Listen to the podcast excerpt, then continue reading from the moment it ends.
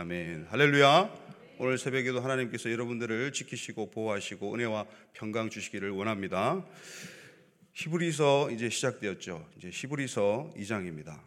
어, 히브리서는 굉장히 독특한 서신서 같아요. 어, 그래서 신학 성경 제 개인적으로 봤을 때는 어, 요한복음, 로마서, 요한계시록과 함께 좀 어렵고 깊은 주님의 말씀이 아닌가 싶습니다. 이 히브리서는 다른 어떤 성경에서도 주지 않는 그런 놀라운 그런 소식을 전합니다. 그런 정보를 제공합니다. 우리의 연약함으로 인해서 하나님께서는 태초 전부터 작정하신 그의 아들을 성육신 하심으로 이 땅 가운데 보내셔서 어, 대제사장으로 세우시고 우리의 죄를 다 담당하시고 처리하셨다는 정확한 확신을 우리에게 줍니다. 그리고 그분께서 우리와 항상 함께 하신다는 것을 확신합니다. 항상 살아계셔서 우리를 위하여 중보하시는 분, 그리고 새 언약의 중보자가 되셔서 어, 늘 우리의 기도를 들으시고 또 우리와 하나님 아버지 사이에서 늘 중보자로 계시는 그 예수 그리스도 그에 관한 확신을 우리에게 주는 책인 줄 믿습니다. 1장부터 2장 어, 대부분까지 천사에 관한 이야기를 하고 있어요. 천사에 관한 이야기. 굉장히 특이하죠. 처음부터 천사에 대해서 이렇게 언급하는 책은 없습니다. 왜 그럴까요? 어, 유대인들은 무엇을 구합니까? 헬라인들은 지혜를 구하고 유대인들은 무엇을 구한다고 되어 있습니까? 예, 유대인들은 표적을 구하나 표적, 이적. 유대인들은 표적과 이적을 구하는 민족이에요. 예로부터. 그들의 민족적 정책성 자체가 출애굽으로부터 시작됐잖아요.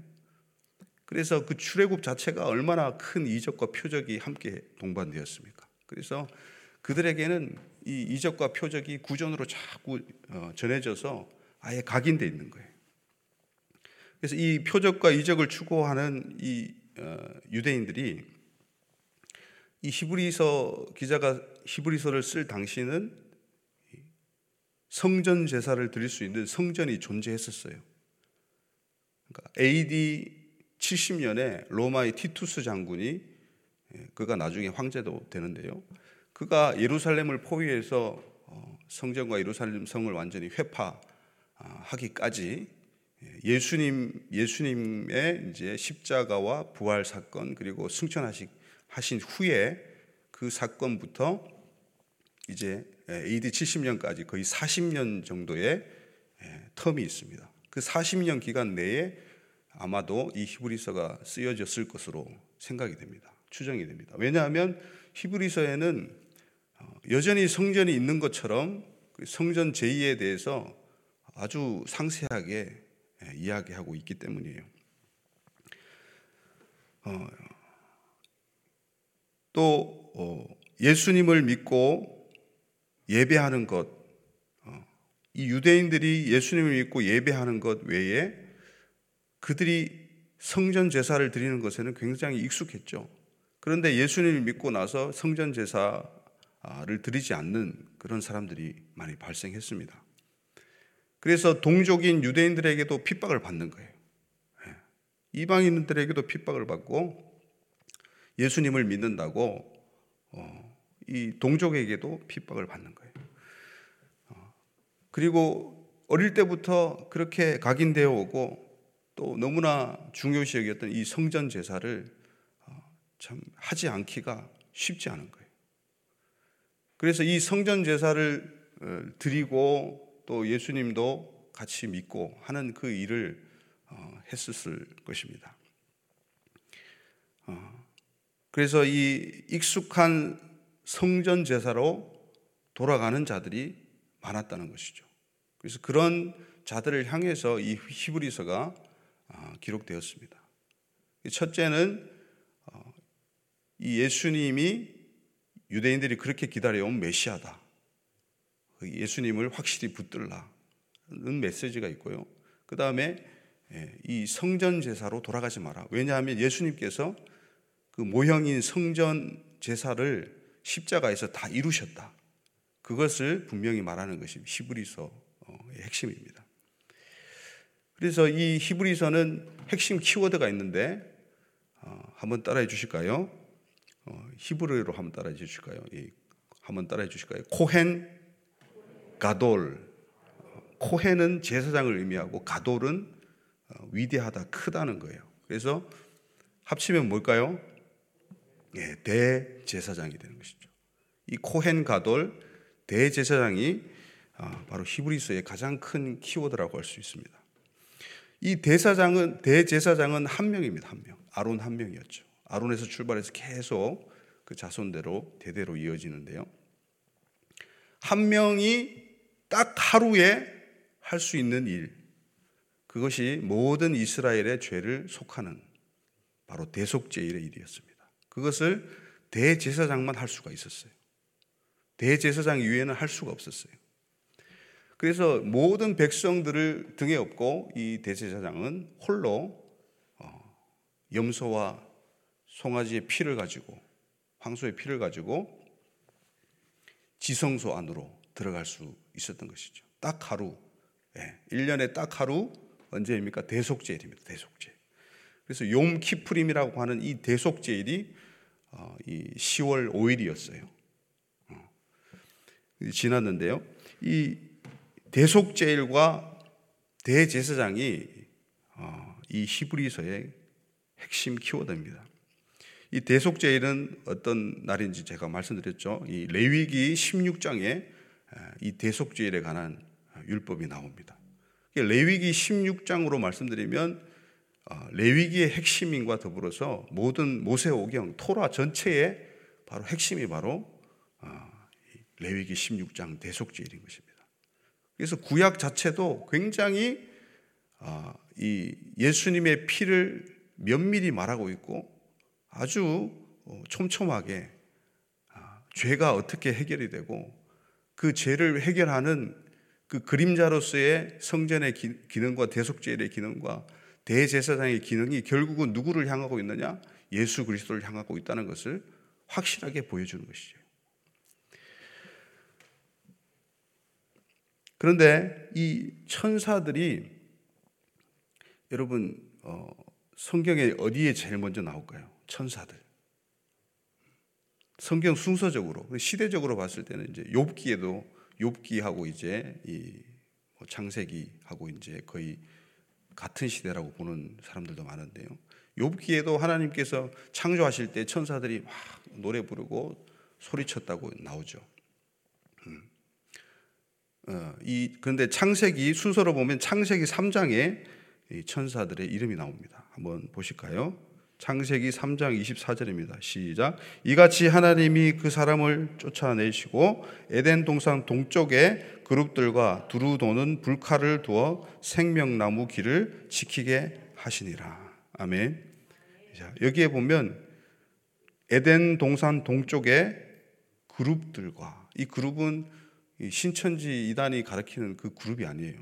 한 그룹, 두 그룹, 예, 영어로 그룹이 아니고 히브리어 케루빔을 한글로 예, 번역한 것이죠. 그룹. 원래는 발음이 케루빔입니다. 케루빔. 케루브 복수가 케루빔 이렇게 되는 것이죠. 케루빔으로 이 3장에 나와 있어요.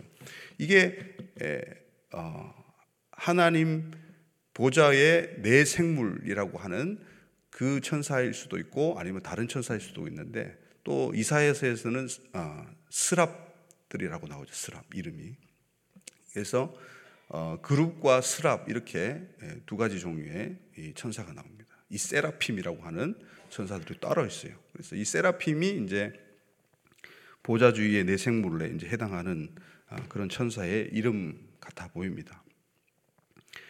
이렇게 하나님께서는 범죄한 인간을 에덴 동산에 쫓아내시고 두루도는 불칼로 어, 이 그룹들 천사들에게 그 생명나무 길을 지키게 하셨어요. 근데 그것이 고스란히 그 이미지가 이 성막에 등장하게 됩니다. 성전에 등장하게 돼요. 성소와 지성소를 가르는 휘장이 있습니다. 그 휘장에 뭐가 그려져 있느냐, 뭐가 수놓아져 있느냐 하면 바로 천사, 이 케르빔이 수놓아져 있어요. 그래서 1년에 한 번 이 대속제일의 대제사장은 대제사장은 그 성소에서 주로 활동하다가 이제 1년에 한 번 그때는 휘장을 열어 제치고 지성소로 들어갈 수가 있는 거예요. 그 생명나무 길이 결국은 예수님의 피로 어, 우리가 가능해지고 열려진다는 것이죠. 그래서 이 히브리서는 예수님을 그려나가는 방식이 굉장히 레위기적이고 예, 대속제일적입니다. 그래서 먼저 천사가 이렇게 등장을 하고 유대인들에게 어필할 만한 이야기들을 하는 것이죠.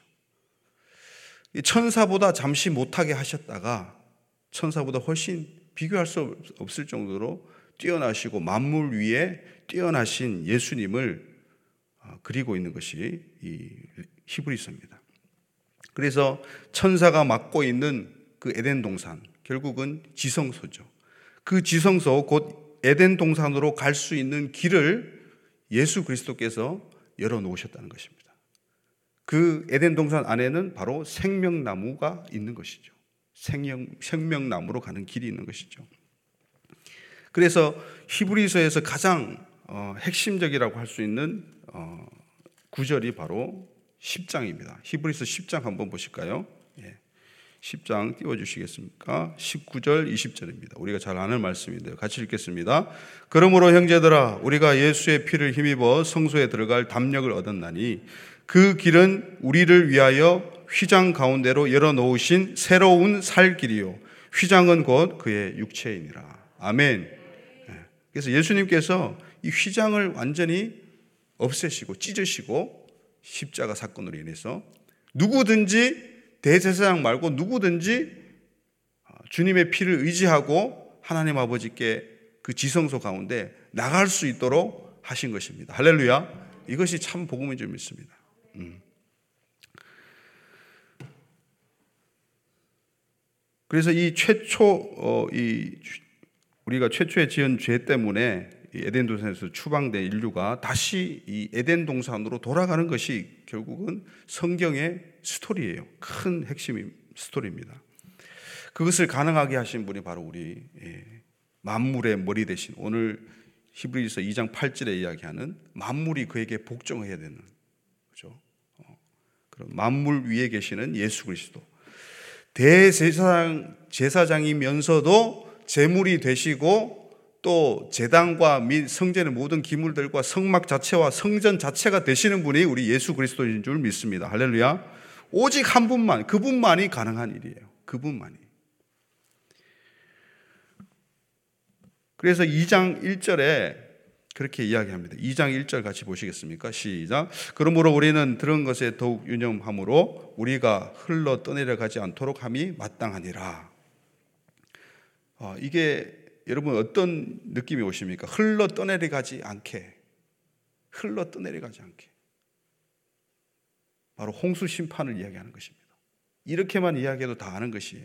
그다음 2절을 이야기 2절을 그렇게 이야기합니다. 2절 같이 읽겠습니다. 시작. 천사들을 통하여 하신 말씀이 경고하게 되어 모든 범죄함과 순종하지 아니함이 공정한 보응을 받았거든. 자, 이 말이 천사들이 천사들이 인간에게 이야기한 것일까? 로, 뭐 노아에게 이야기한 것일까? 분명히 성경에서는 천사가 이야기한 게 아니고 하나님께서 말씀하시는 걸로 되어 있죠. 천사들을 통하여 하신 말씀이 뭘까? 그것이 경고하게 되고 모든 범죄함과 순종하지 아니함이 순종하지 아니한 것이 이게 사람의 죄악일까? 천사의 죄악일까? 헷갈립니다. 근데 또 공정한 보응을 받았대요. 누가 받은 것입니까? 천사가 받은 것입니까? 인간들이 받은 것입니까? 헷갈리거든요. 우리 3절 한번 읽어 보시겠습니까? 시작. 우리가 이같이 큰 구원을 등한히 여기면 어찌 그 보응을 피하리요? 이 구원은 처음에 주로 말씀하신 바요. 들은 자들이 우리에게 확정한 바니. 1장에서도 구원에 대해서 이야기합니다. 그리고 창조에 대해서 이야기하고 있어요. 히브리서 1장은 천사에 대해서 이야기하지만 창조에 대해서 이야기하고 있고 구원에 대해서 이야기하고 있어요. 그래서 우리가 창세기를 펴면 이제 창조가 나오고 조금 지나면 이제 홍수 심판 노아 이야기가 나오는 것이죠. 노아의 이야기를 지금 하고 있는 거예요. 노아의 때 창세기 6장에 보면 하나님의 아들들이 이 천사들이 사람의 딸들을 취해서 네피림을 낳았다고 되죠. 네피림은 나팔이라는 말에서 나왔는데 떨어지다는 말이에요. 아, 떨어지다. 어떤 그 자리에서 지위에서 떨어진 자들. 어. 그래서 어, 이 최초의 이제 번역 성경인 이 70인역에서는 기간테스라고 되어 있는 기간테스. 거인들이에요. 여러분 우리 USB 같은 거 몇 기가 몇 기가 하죠. 그죠? 그 기가가 기간테스 그 거기에서 나온 거예요. 크다는 거죠. 용량이 크다는 것이죠. 그래서 이 창조와 구원을 이야기하면서 그 창조에서 구원 첫 구원이 바로 노아의 방주인 거예요. 홍수 사건인 거예요. 그걸 지금 이야기하고 있는 거죠. 그래서 다른 번역 성경에는 2절과 3절 사이에 3절 시작이 어떻게 되냐면 하물며로 시작해요. 하물며. 그러니까 천사들이 그렇게 보응을 당하고 하물며 우리 인간이가 뭐냐 이렇게 하는 거예요. 그러니까 하나님께서 하늘에 있는 천사들도 그 지위를 벗어버리고 하나님을 배역하고 범죄하면 보응을 주시는데 하물며 그 구원을 등하시 여기는 사람들에게 그렇게 하시지 않겠느냐. 그렇게 이야기하는 것이에요. 우리 베드로후서 2장 4절 한번 보시겠습니까? 시작. 하나님이 범죄한 천사들을 용서하지 아니하시고 지옥에 던져 어두운 구덩이에 두어 심판 때까지 지키게 하셨으며 지금 사단은 활동하고 있어요. 구덩이에 갇힌 게 아니에요. 그러니까 루시퍼는 아, 태초 전부터 반란을 일으켰고 이 범죄한 천사들은 창세기 5장에 보면 에녹의 아버지가 있어요. 야렛이라는 인물이에요. 야렛은 야라드 내려오다는 거예요. 그 야렛의 시대에 천사들이 내려왔다고 어, 그 에녹서에 보면 기록이 되어 있어요. 그 에녹서가 우리는 뭐 외경이라고 어, 터부시하지만 이 에녹서가 성경에 인용된 거 아십니까? 유다서에 기록되어 있어요. 유다서에. 예수님이 동생이 쓰신 유다서에 그게 기록되어 있고 또 에디오피아 정교에서는 이 에녹서를 사복음서 다음에 중요한 문서로 다룹니다. 아무튼 우리는 이제 그걸 어, 정경이 아닌 것으로 보고 있지만 유대인들은 그렇지 않아요. 그걸 정경으로 둔다는 이야기가 아니라 정경과 함께 보는 거예요. 그래서 여러 가지 뭐 어, 그런 어, 어려운 그런 어, 비정경들 외경들이 있지만은 그 에녹서만큼은 어, 성경에도 언급되어 있기 때문에 어, 우리가 좀 주목해서 볼 필요가 있습니다. 그 에녹스에 보면 천사들 이름도 나오고 천사들에 대한 부분들이 굉장히 많이 나와요. 그래서 이 야렛의 시대에 헐몬산에 내려와서 어, 그렇게 하나님의 창조 질서를 파괴하는 그런 일들을 한 거죠. 그래서 그, 그, 이, 이 이제, 네피림을 낳게 한그 어, 범죄한 천사들은 따로 하나님께서 지옥의 에, 구덩이에, 깊은 구덩이에, 이게 이제 나중에 무적행이 됩니다. 무적행에 가두신 거죠. 무정에서, 무적행에 가뒀다가 나중에 이제 무적행이 열려지고 계시록에 보면 마지막 때 풀려나게 되는데요. 아무튼 이런 복잡한 이 천사의 이야기가 이 당시에는요 상식이었어 상식. 유대인이라면 거의 누구나 다 아는 상식이었어요. 우리들이 보기에는 굉장히 이상한 이야기 같고 먼 이야기 같죠. 그래서 유대인에게 직접적으로 복음을 전하는 이 히브리서는 천사 이야기를 그렇게 많이 하고 있는 거예요. 유다서 1장 6절 한번 보시겠습니까? 유다서 1장 6절 시작. 또 자기 지위를 지키지 아니하고 자기 처소를 떠난 천사들을 큰 날 심판까지 영원한 결박으로 흑암에 가두셨. 이미 가두셨대요. 예, 가두셔가지고 다시 풀어주고 하는 게 아니잖아요. 뭐 사단이 역사할 때 풀어주시고 또, 또 닫고 이런 게 아니잖아요. 사단과 루시퍼와 이 무리가 별개지만 동일하게 하나님을 배역하는 그런 어, 범죄를 저지른 천사 집단인 것이죠. 그래서 골로새서에 보면 천사 숭배까지 나옵니다. 유대인들은 천사를 숭배하기까지 했어요. 어. 근데 천사를 숭배하고 또 복잡한 족보에 매달리고 어, 이런 신화에 매달리고 이런 사람들이 많았기 때문에 그런 사람들은 머리를 붙들지 않는다. 예수님이신 그 예수님이 이제 교회 머리신데 그 머리를 붙들지 않는다고 골로새서 그렇게 이야기해요. 그래서 예수님을 이 히브리서 2장에서는 어떻게 표현해요? 천사보다 못하게 하셨다. 어떻게 모든 수많은 천사들에게 둘러싸이셔서 찬송과 존귀와 영광을 받으시기에 합당한 우리 예수님께서 어떻게 천사보다 못하게 하심을 당했나 이거예요. 어처구니가 없는 일이죠. 그러나 하나님께서는 그렇게 하신 거예요. 천사보다 못하게 하신 이유가 있습니다. 첫 번째는 예, 천사보다 못하다고 이, 이야기 나오는 게 7절이고요. 그 다음에 9절에 나오죠. 9절에. 9절 한번 같이 읽겠습니다. 시작. 오직 우리가 천사들보다 잠시 동안 못하게 하심을 입은 자 곧 죽음의 고난 받으심으로 말미암아 영광과 종기로 관을 쓰신 예수를 보니 이를 행하심은 하나님의 은혜로 말미암아 모든 사람을 위하여 죽음을 맛보려 하심이라. 아멘. 첫 번째 이유가 뭐예요? 모든 사람을 위하여 죽음을 맛보시려고 천사보다 잠시 동안 못하게 되셨다 이 말이에요. 천사들은 죽음을 보지 못합니다. 죽을 수가 없어요. 그렇기 때문에 예수님이 천사보다 조금 못하게 되셨다는 말은 인간의 몸을 입으셨다는 것이죠. 두 번째는 무엇입니까? 두 번째는 2장 10절입니다. 시작. 그러므로 만물이 그를 위하여 또한 그로 말미암아 이가 많은 아들들을 이끌어 영광에 들어가게 하시는 일에 그들의 구원의 창시자를 고난을 통하여 온전하게 하심이 합당하도다. 아멘.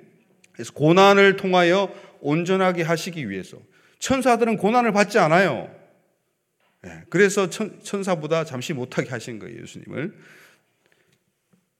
예, 세 번째는 14절입니다. 예, 14절 시작. 자녀들은 혈과 육에 속하였음에 그도 또한 같은 모양으로 혈과 육을 함께 지니심은 죽음을 통하여 죽음의 세력을 잡은 자 곧 마귀를 멸하시며 죽음의 세력을 잡은 마귀를 멸하시기 위해서 천사보다 못하게 그렇게 이 땅에 내려오신 분이 예수님이라는 거예요.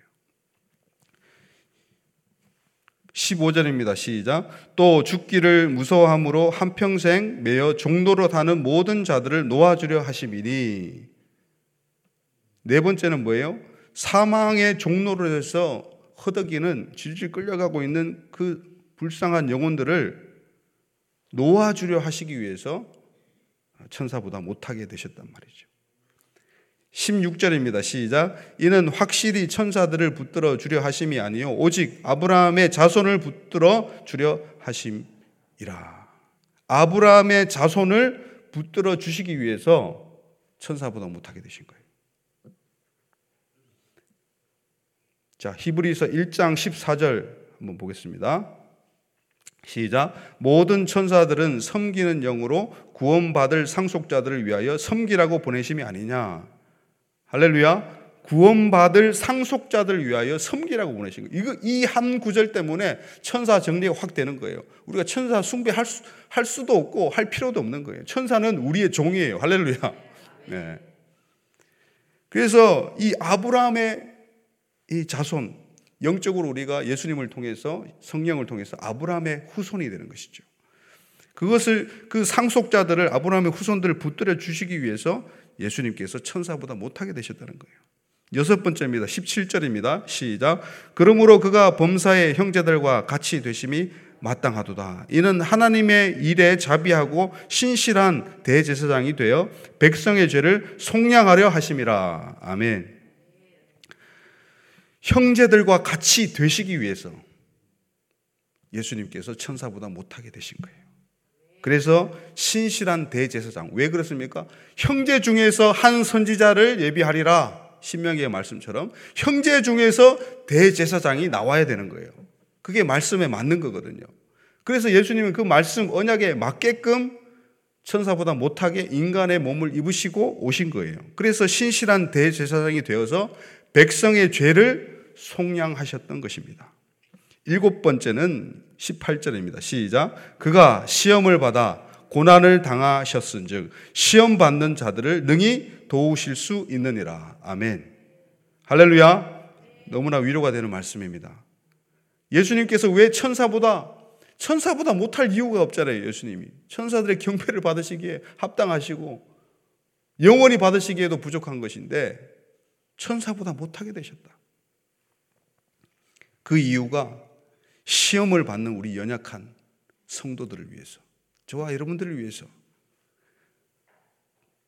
시험 받을 때 능히 도와주시려고 본인이 성육신 하셔가지고 고난을 당하시고 시험을 받으시고 그렇게 천사보다 낮은 몸으로 임하셨단 말이죠. 그래서 3장 1절에서는 그런 예수님을 깊이 생각하라고 이야기합니다. 이 히브리서에서 3장에도 그렇고요. 12장에도 그렇고 예수님을 생각하라. 그리고 예수님을 바라보라. 그 예수님을 왜 생각해야 되고 왜 바라봐야 되는지 그 당시에 핍박받던 유대인들, 그죠? 동족에게도 핍박받고 이방인들에게도 핍박받는 그 유대인들. 핍박을 통과하기 위해서는 예수님을 생각하고 바라보고 붙들어야 될 줄 믿습니다. 그걸 위해서 그렇게 히브리 기자는 부르짖는 것이에요. 이렇게 우리는 이 히브리서를 보면서 대제사장이신 우리 예수님을 바라보게 됩니다. 묵상하게 됩니다. 그럼 우리는 어떨까요? 우리는 이 어떻게 말씀을 적용해야 될까요? 우리도 동일합니다. 여러분 고난 가운데 계신 분들 많으시죠? 고난 가운데 계신 분들 예수님을 생각하고 바라보시기를 바랍니다. 그리고 우리 또한 예수님을 따라서 제사장적인 삶으로 나가야 돼요. 제사장, 대제사장은 지성소로 들어갈 수 있습니다. 예수님 때문에 우리는 지성소로 들어갈 수 있어요. 지성소에서 우리는 어떻게 합니까? 주님과 친밀함으로 연합할 수 있어요. 매일매일, 순간순간, 할렐루야. 예수님의 피만 의지하면 그렇게 할 수 있단 말이죠. 그래서 시편에는 여호와의 여호와의 친밀하심이 그를 경외하는 자들에게 있으며 그 언약을 그들에게 보이시리로다 말씀하세요. 경외하는 주님을 경외하는 자들은 주님과 친밀해지고 하나님의 언약을 깨닫게 하시고 보여주시는 거예요. 할렐루야. 그래서 대제사장이신 예수님처럼 또 고난을 받는 제사장이 되는 것. 그리고 우리가 마지막으로 어, 볼 말씀은 민수기 16장 48절입니다. 그리고 베드로서 2장 9절 이 두 절만 보겠습니다. 시작. 죽은 자와 산자 사이에 섰을 때 연병이 그치니라. 이 모세가 명령해서 지금 몇 명으로 고라 일당들이 반역하고 연병으로 많은 사람들이 죽어가는 그때에 아론에게 지시를 해요. 어, 이 향을 피워서 이제 빨리 달려가서 하나님과 백성 사이에 서라. 그래서 죽어가는 자들, 사는 사람들, 하나님과 이스라엘 백성들 사이의 선자가 바로 제사장입니다. 세상 사람들 믿지 않는 자들과 믿지 않는 우리 친지들 와 하나님 사이에 여러분들은 제사장으로 서야 될 줄 믿습니다. 그리고 베드로전서 2장 9절입니다. 시작. 그러나 너희는 택하신 족속이요 왕 같은 제사장들이요 거룩한 나라요 그의 소유가 된 백성이니 이는 너희를 어두운 데서 불러내어 그의 기이한 빛에 들어가게 하신 이의 아름다운 덕을 선포하게 하려 하심이라. 아멘. 이렇게 우리는 왕 같은 제사장으로 불림을 받았어요. 소명을 받았어요. 이거 더 정확하게 이야기하면 왕의 제사장이에요. 왕의 제사장. 우리 예수님이 왕이십니다. 할렐루야. 아, 그 왕의 제사장으로서 우리는 다 삶의 처소에 파송받아서 지금 가정에서 일터에서 교회에서 우리가 그 사역을 감당하고 있는 것입니다. 여러분 다 제사장 되시기를 축복합니다. 할렐루야. 우리 예수님 따라가시기 바랍니다. 할렐루야. 예수님을 깊이 생각하고 묵상하고 바라보는 저희들 되게 하여 주시옵소서. 그래서 고난을 믿음으로 인내로 승리하고 돌파하게 도와주시옵소서. 우리 주여 한번 물어 기도합니다. 주여! 하나님 아버지 우리가 제사장이 되기를 원합니다. 하나님 아버지 우리가 예수님처럼 주님 그 길을 따라가기를 원합니다. 고난이 오더라도 믿음으로 인내하고 돌파하는 저희들 되게 하여 주시옵소서. 예수님을 깊이 묵상하고 예수님을 온전히 붙들고 바라보는 그런 새벽 되기를 원합니다. 그런 하루하루가 되기를 원합니다. 히브리서를 우리가 그렇게 보면서 묵상하며 나갈 때에 예수님만을 붙잡고 예수님을 발견하고 예수님을 온전히 따라가는 그런 놀라운 시간들로 채워 주시옵소서. 하나님 천사를 바라보지 말고 다른 주변의 어수선한 것들을 바라보지 말고 예수를 바라보게 도와주시옵소서. 비본질을 붙들지 말고 본질을 붙들게 하여 주시옵소서. 주님 우리가 성, 지성소로 나가서 주님과 친밀해지기 원합니다. 하나님 대제사장으로서 역할하신 주님을 따라서 우리가 그 살 길을 그 생명의 길을 휘장을 젖히고 열어놓으신 그 살 길을 우리가 걸어가기 원합니다. 주님 함께하여 주시고 역사하여 주시옵소서. 하나님 아버지 감사합니다. 우리가 예수님을 생각하게 하시고 바라보게 하시고 붙잡게 하여 주시옵소서. 그래서 수많은 현실 가운데 고난을 믿음으로 인내로 돌파하고 승리하는 저희들 되게 하여 주시옵소서. 감사하고 예수님의 이름으로 기도드리옵나이다. 아멘. 주여 주여 주여